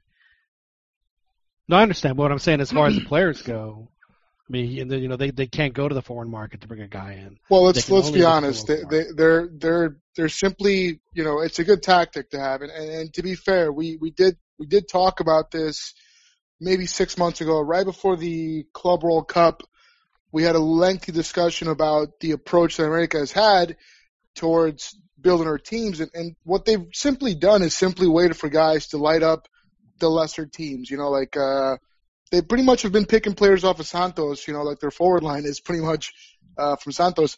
Um, you know, and, and it makes sense. It makes sense because you know why would they go out and spend crazy amounts of money, which they were already. We we mentioned the fact they had a 30 something players out on loan that they, they had bought out and, and some they had brought over and, and they just kind of didn't quite gel and, and a lot of them never actually even made it over to America and they just simply kept them out on loan and they were, you know, they're paying their salaries and they've spent, they spent a crazy amount of money on these players and they never actually brought them over. They never were part of the team. Uh, and they were simply going out and buying players that were sort of proven in the Mexican league. And, and it's a good tactic. And Holy's right. I mean, it's a proven tactic it works, you know, within the internal system of the of Liga MX. And why wouldn't you? At the same time, it's also the fact that Peláez has been able to sort of uh, instill patience in the directivos and the fan base. You know, because like you said, this is a team that's been together mostly for about you know four, five, six tournaments at least, and this is also a team that you know worked under you know Herrera you know, more or less, you know, obviously some players have left, others have come in, but you know, like when when I mean, if anybody can remember the, the reaction to when when Ruben Sambueza was brought over, it was pretty much like, why are they getting this guy? He was playing at Tecos, playing at Estudiantes. Like, what is he going to offer the team? And it's like, well, he was a good player. He was a very good player, and and there's qualities about him that obviously fit into the team. And and even the same thing with Oswaldito Martinez was like, well, you know, I, I don't know what is he going to bring? And, and I mean, the guy has had a resurgence, you know, especially lately. So patience, I think, is a bigger issue here because America fans are used to having to go out and, and, and have these big, uh, the, las bombas, you know, the signings that are like going to light up the league, and they just really don't. You know, you gotta gotta have sort of that balance between players. I mean, they brought in a couple of guys, you know, Ravelo, Ravelo, and, and whatever, a couple of younger South American guys that are kind of in the mix, but they're not. They bring him in, but they also have guys that are going to be ready to pull their weight on, you know, like on the spot. So it, it makes sense what they're doing, and, and it's their success is really not a strange thing. It's just the, the the combination of consistency and and just patience on all levels within the team, those directivos, the fans, everybody. You know. Well, you know, you, you, you doing the same thing. You know, he's been instilling patience into into the fans and the club. For example, Almeyda had a horrible start this season, and look at them now. I, I know. Had, and, Sampaoli, Sampaoli didn't want to come to Chivas, dude. That's, consistency right there, man. No, I, it's just saying that you know they they have consistency now. I'm just saying that too. You get, Actually, get. Sampaoli said it himself. You know, compared to rumors you hear, where it's like uh, this was you know this was heard somewhere. He said it himself, like it came out of his own mouth. You know, well, the thing is that I'm glad that Higuera had took uh, had the balls to make the changes to get rid of trash like that Chepo de la Torre and bring a player, uh, bring in a coach that was going to bring you know changes and stuck with him.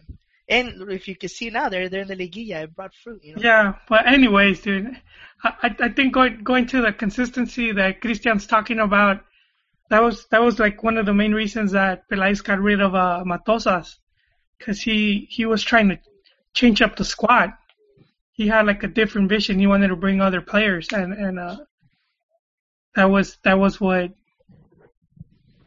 what well, happened I think there. you know, in so, like I think in the defense they definitely need to they need to freshen things up. I think, uh, and you know, John and, and you know we've all we've talked about this for a long time. I don't feel like Goltz, Pablo Aguilar. I don't feel like these guys. Obviously, Ventura Alvarado. These are not guys that are really the caliber of defenders that, that America needs, even by Liga MX standards. And, and we're talking about Pablo Aguilar and Pablo and, Goltz who are internationals for their national team. You know, like they're not bad players. It's just that they're not really cutting it. I don't think. And and and I think that uh, at least when they go to the Club World Cup, they're that's that's what they should be looking to strengthen is definitely their defensive line because I mean it's been very very poor despite the fact that the team has been playing well and, and has had really good results I the hear defensive line is just Corona will be available for them. You know what, John? You say that, and I really wouldn't be surprised if they bring him in. You know, I would not be surprised. I'm, eh, this is kind of a tricky thing because I mean, you could go the route that they've done. You could go with like proven Liga MX guys, but then who are we talking about? I mean, it's either going to have to be guys that are young and are going to be willing to stick around in Liga MX for a couple years, or you really do have to go outside and bring players that are going to be willing to come in and contribute right away. You know, I, I, that's that's a tricky one, and I think that's going to be the next step and really the next test uh, for Peláez to really solidify the defensive line and really bring the team to another level. Because as good as they've been, you know, they they made a step there. You know, luckily or not, you know, fortunate or not, with Hugo Gonzalez and Moy Munoz, that's a solid pair of goalkeepers right there. They they can get by with those two guys for the next couple of years. But their defense is at, I, think it's their, their weakest line, and they really have to look to improve upon that. If they were to go the Liga Liga MX route, I mean, I'm, I, it, it's hard to say. You know, I mean, who would they bring? Uh, can, I mean, you look at the, the best defenders in the league individually. My, my money would be like Nestor Araujo could be a guy, and that would sort of play in line with what they've been doing is simply plucking guys from Santos. And I know there's a lot of Santos fans. Well, a lot. You know, I don't know about a lot, but there's Santos fans that listen to this and they will probably be laughing at this. It's true. They'll probably be looking at Santos and, and probably plucking guys from there. Uh, other than that, I mean, I don't know. They need they to improve that. Dario Veron. Dario Veron has had a terrific career with Pumas. He's been, you know, captain. He's been solid. I, I see him retiring. I see him just going down with Pumas. I mean, not going down, like obviously going down, but like you know, just finishing his career That I'm not entirely sure. Well, actually, you know what? I don't know because money speaks, man. And, and at the end of the day, I mean, if they throw him enough money, he might just switch that would be a short-term solution. Let's be honest. Now, Joel, seeing how America has kind of changed their way, are you gonna are you gonna odiarlos menos, or do you still odiarlos más? No, I, you know what, John? Uh, en español, como dicen, este, I feel alright for them. Cuando le va bien a los hijos, hay que sentir orgullo. So, but but overall, I, you know, I, I hope more more uh, Liga MX teams follow like did work in that way. You know, of having like a general manager that's above the coach. Because uh Liga MX they're just it's just the way a lot of the club owners like to operate through through um promoters. Yeah. No, promoters, promoters that come and they're like the the snake oil charmers. They'll, they'll right.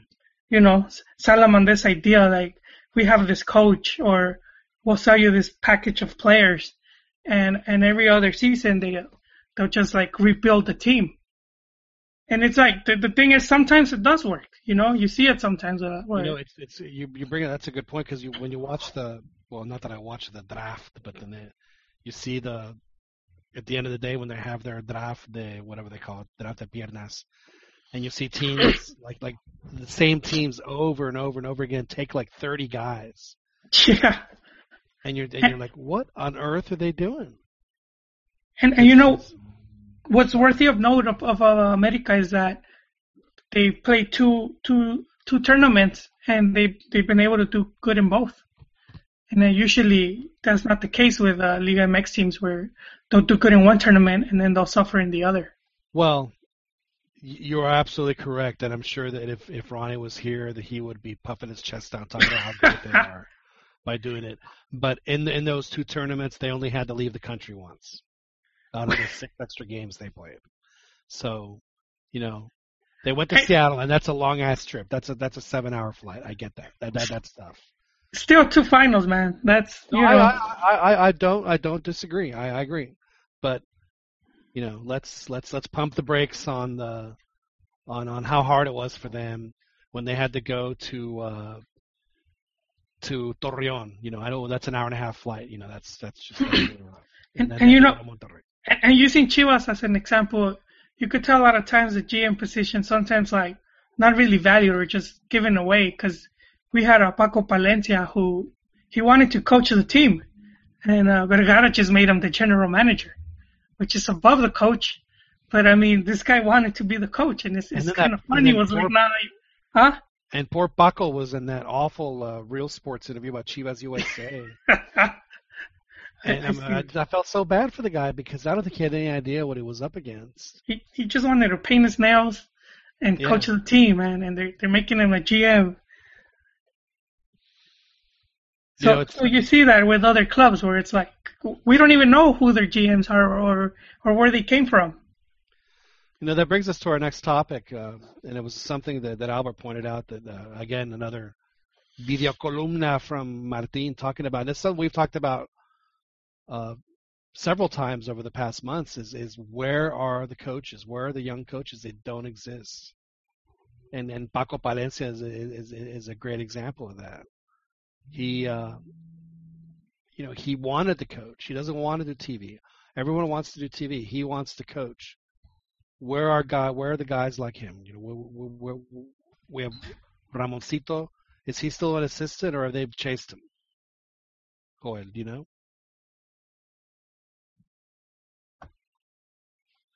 Joel, we lost. I Joel. think he fell asleep. Uh, Well, no, with Ramon, I'm not sure because uh, there was all this movement going around. So I don't know if he's coaching uh, one of the teams. I think he's with the uh, one of the youth teams, huh? Yeah, I, I'll have to step up though, guys. Rato vengo. Luckily, we have. Nacho. We have Nacho, who is part of that generation, who has, you know, obviously he's having some success at America. He didn't necessarily have success before that, but he was uh, Vasco's assistant for a long time, and he got to see how Vasco operated for uh, several years at different clubs. So Didn't he coach? Uh, was it a Champions League game when Vasco was suspended? Or am I, you're mistaken? right. Yeah, because he. I think I was uh, actually at Liverpool. I remember. Uh, I remember the the Nopal on the sidelines there. That's uh, right. Because uh, Vasco, the previous Liverpool match, they had a horrendous call Yeah, he lost his mind. He Yeah, he just couldn't, he couldn't believe that, uh, that it didn't go, you know, the way that 99.9% of the world saw it. Yeah, so he got the boot. You're right. But, you know, Martin is right. There, there are no, and we've talked about this. I feel like sometimes people listen to our podcast and then take their ideas from our show. I think that. I, listen, I wouldn't be surprised, man. I would, it's like deja vu, man. I, I, see this. I'm like, hey, we talked about. No, I'm just kidding. Um, no, no, but it's true, man. You know, we talked about the lack of young Mexican coaches. I mean, that's only really par for the course. I mean, we're talking about players, you know, like uh, a good example, Chicharito. You know, he did. He his debut was at like I don't know, 17 or 18 years old, and then like two or three years went by before he actually started playing like regularly. And it's not very dissimilar to what's happening with with Chofis Lopez, where he debuted at 18, and it's only now, uh, you know, recently turned 21 that he's actually seen a lot a lot more time. So I mean, it's just a microcosm of that. You know, it's a reflection of that with the coaches. I mean, it's just obviously the you know the sample size a little bit smaller, you know, with the coaches, but it, it's really to be expected. I mean, you know, you have the same sort of retreads that happen. You know, Tomas Boy is going to keep getting gigs, you know, because for some reason, you know, I mean, he's not, he's not a bad coach, but Tomas Boy is close to filling his punch card out. I, you would think so, man. You would think so, but then you also have there's a lot of recent examples of guys that kept getting work, and they just keep finding work. You know, um, it, obviously the process for a coach is is is a little different. You know, and and I think that's where the uh, compadrazgo, you know, that's it's even more pronounced when it comes to the coaches. You really have to know somebody that's going to give you a chance. You know, with the players, I mean, you can make it up the ranks if you slip. You know, if you grease the right kind of fingers kind of thing. You know, uh, you, you pay the right kind of coaches off, and you'll get a chance with the first division team or not, whatever. With the coaches, I think it's a little different. Um, but is that specifically an issue with Mexican soccer? You know, I don't know. That's a good question. I, I know that Martin uh, referenced the Argentine coaches. I mean, let's face it, there's Argentine coaches all over the world. I mean, half of the South American national teams have Argentine coaches.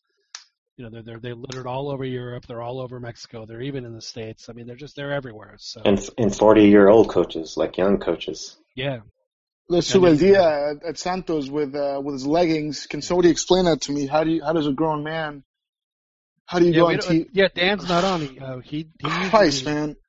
with uh, he, he he gives us his insight on skinny jeans, but but It's uh, uh Mohamed um, uh, also wears them jeans, so not right, not but like asking. you know, yeah. The thing with Mohamed is like he really should not be wearing them because like you know he's a little top heavy. You know, yeah, but it's he like puts it them on. This guy airbrushes his on.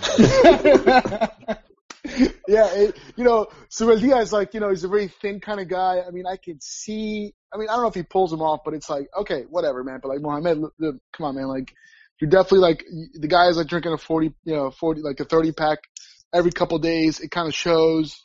You know, you probably shouldn't be doing that, man. That's just not. It doesn't. It's not. It's not a good look for you. Yeah, at one point it's skinny jeans, and it's a fine line between skinny jeans and body paint. I think it's body paint. right. But, uh, uh, yeah, there are. They're just they're, they're everywhere, and it just it's. I guess I don't know if it's frustrated, but I mean, I would like to see uh, play, players just get get chance ex players get chances at, at front office positions now.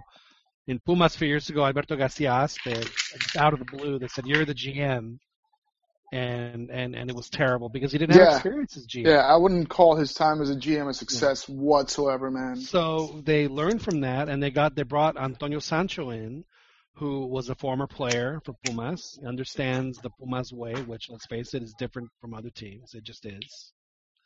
And but he learned his front office chops at Tigres. He was an assistant to the assistant, whatever. And then they brought him in, and now and now Pumas is is is is, is back to where I'm not saying they're back to where they belong, but you know they're they're back to being uh, a much more competitive team. They got the just an unbelievable amount of luck in the Libertadores with their group draw, which they won. Gave them a number two seed. They made it through to the quarterfinals, and now are going to play an Ecuadorian team. So, and if if Pumas can just get their their youth system going again, I think the Pumas is going to be a team that uh, is is is going to be a contender for a while because of, of the foreigners that they do have. They've made some excellent choices. They've done a really good job of enforcing their team, and I think a lot of that is because of what Sancho's done, and he's and he's doing the same thing that America did. Instead of going out and getting a bunch of dudes that have never played in the league, he's getting guys that played on different teams, and it's working out for them. And, Right. You know, I know that I don't know if they're going to make the Liguilla. They have to beat America and then have uh, Tigres and Cruz Azul not, you know, play to a tie. I don't think it's going to happen, but we never know. So it's, uh, you know, Pumas is one of those teams that's that's starting to follow that that that um, starting to follow the the the, the blueprint that America has laid down. I think that we see other teams do it. We're going to see Liga MX start making that leap to making it not just a more competitive league, but I think the quality is going to get better. If only the league knew how to promote itself outside of Mexico, then I think that we have a really good chance of seeing Liga MX take a huge leap to to give themselves uh, more of a global position, which they were supposed to make a huge announcement either today or tomorrow about doing some English language stuff, and all it was, and this just cracks me up, was they now have a store in English, Aye. an online miseleccion.en to buy shirts. Thanks. I, John, I think uh, Univision Deportes uh, sometimes does like an, or is it maybe it's Telemundo that does the English, uh, the SAP. yeah, the broadcast for like Liga MX games. No, there's not SAP. They do it for MLS for sure. But my point is, I mean, why doesn't Liga MX have an English language version of their website? Why don't they? Well, there's it's just it's all very insular, really. It's uh, Liga MX uh, and Mexico in general. It's all very insular. It's um, I, I agree with you, man. I, I you know I, I've I've made similar points in the past. I think that the product is good enough as it is, where you could sort of get some interest, uh, you know, abroad. I mean, but you know the packaging. If you go to the website, if you go to the website alone, it's just like it's a cluster. It's just a, it's just Oh, uh, terrible.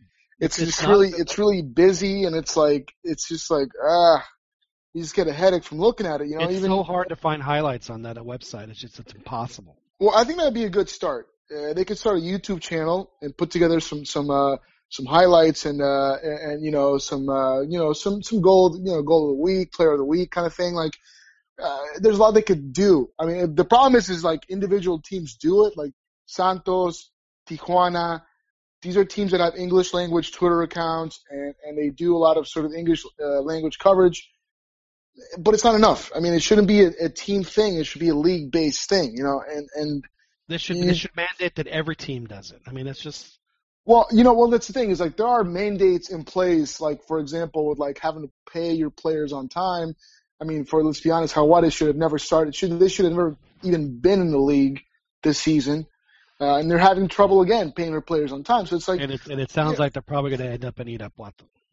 Well, that's the kind of thing. Like, I, I feel bad. You know, obviously, I don't want to segue into this, but but uh, I feel bad for the players from Jaguares because the, the fact of the matter is, if they don't get paid this week, I mean, those guys are kind of screwed, man. Because after this week, they they're not going to have a lot of recourse to really to, to get that money back. You know, it, it, obviously, you know, it's a small sample size. Jaguares, Dorados, you know, we're talking about two, three Yeah, there's, out of there's 18 always teams. teams every year where Right. you hear of stories of, of them uh, you know, Puebla, Atlas forever. you know, Right, and right, and, and that's one of those things where the league sort of mandated this when it when it rebranded to Liga MX. That was one of their mandates was that teams would not be allowed to participate in the league if they didn't settle their debts from the previous tournament, and and Jaguares didn't do that, and they were still able to play this year. It's a weird thing that happens. They sort of circumvent whatever rules they feel like are are easily brushed aside, and, and you know, and so like it's hard to expect them to really put together a marketing package that would be appealing to you know English speaking countries. So it it kind of makes sense why it's not being done, but it's part of the growing process, I guess. I don't know.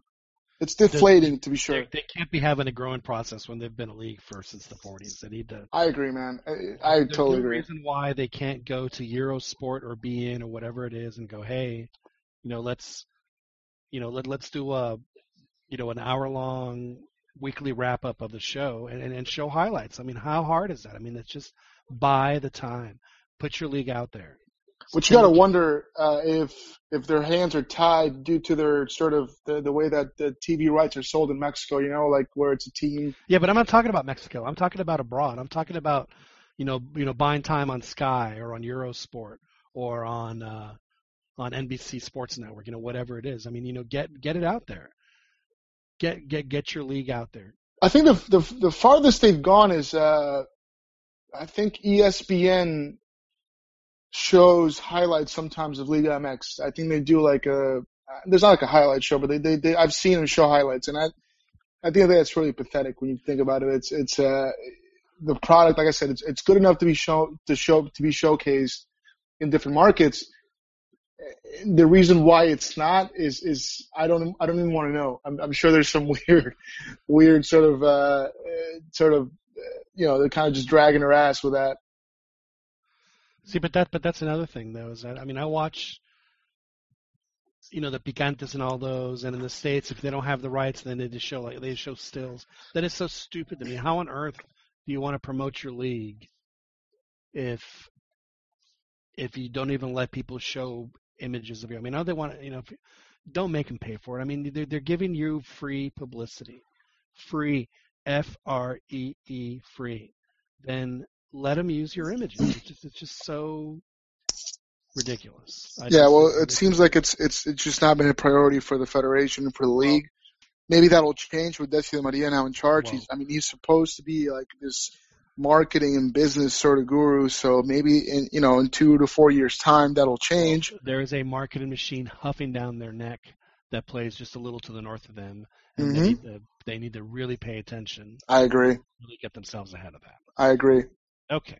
Well, I think that that uh, pretty much uh, wraps up the, the show here tonight. Uh, always uh, a pleasure for y'all to join us. Uh, thank you for the folks that were on the YouTube chat, and we're talking, of course, about uh, Christian Farias and uh, David Loretto. We had some other folks on there. Thank you for joining us. Of course, you can listen to us live on, on YouTube on Wednesdays, and then catch the replay on iTunes as soon as Cheeky's makes the gets all the potty mouth comments out. Good lord. Sorry. I've, I've been lazy on that, man. I don't even care anymore. Well, No, just don't yeah, worry about it, man. it adds character, Beto. It's just Yeah. Hey, don't be don't be feeding into the PC culture. Well, I understand. Well, you know, we just uh, want to you know keep it presentable. So, but I understand. You know, we this is an R-rated show. We're adults. I mean,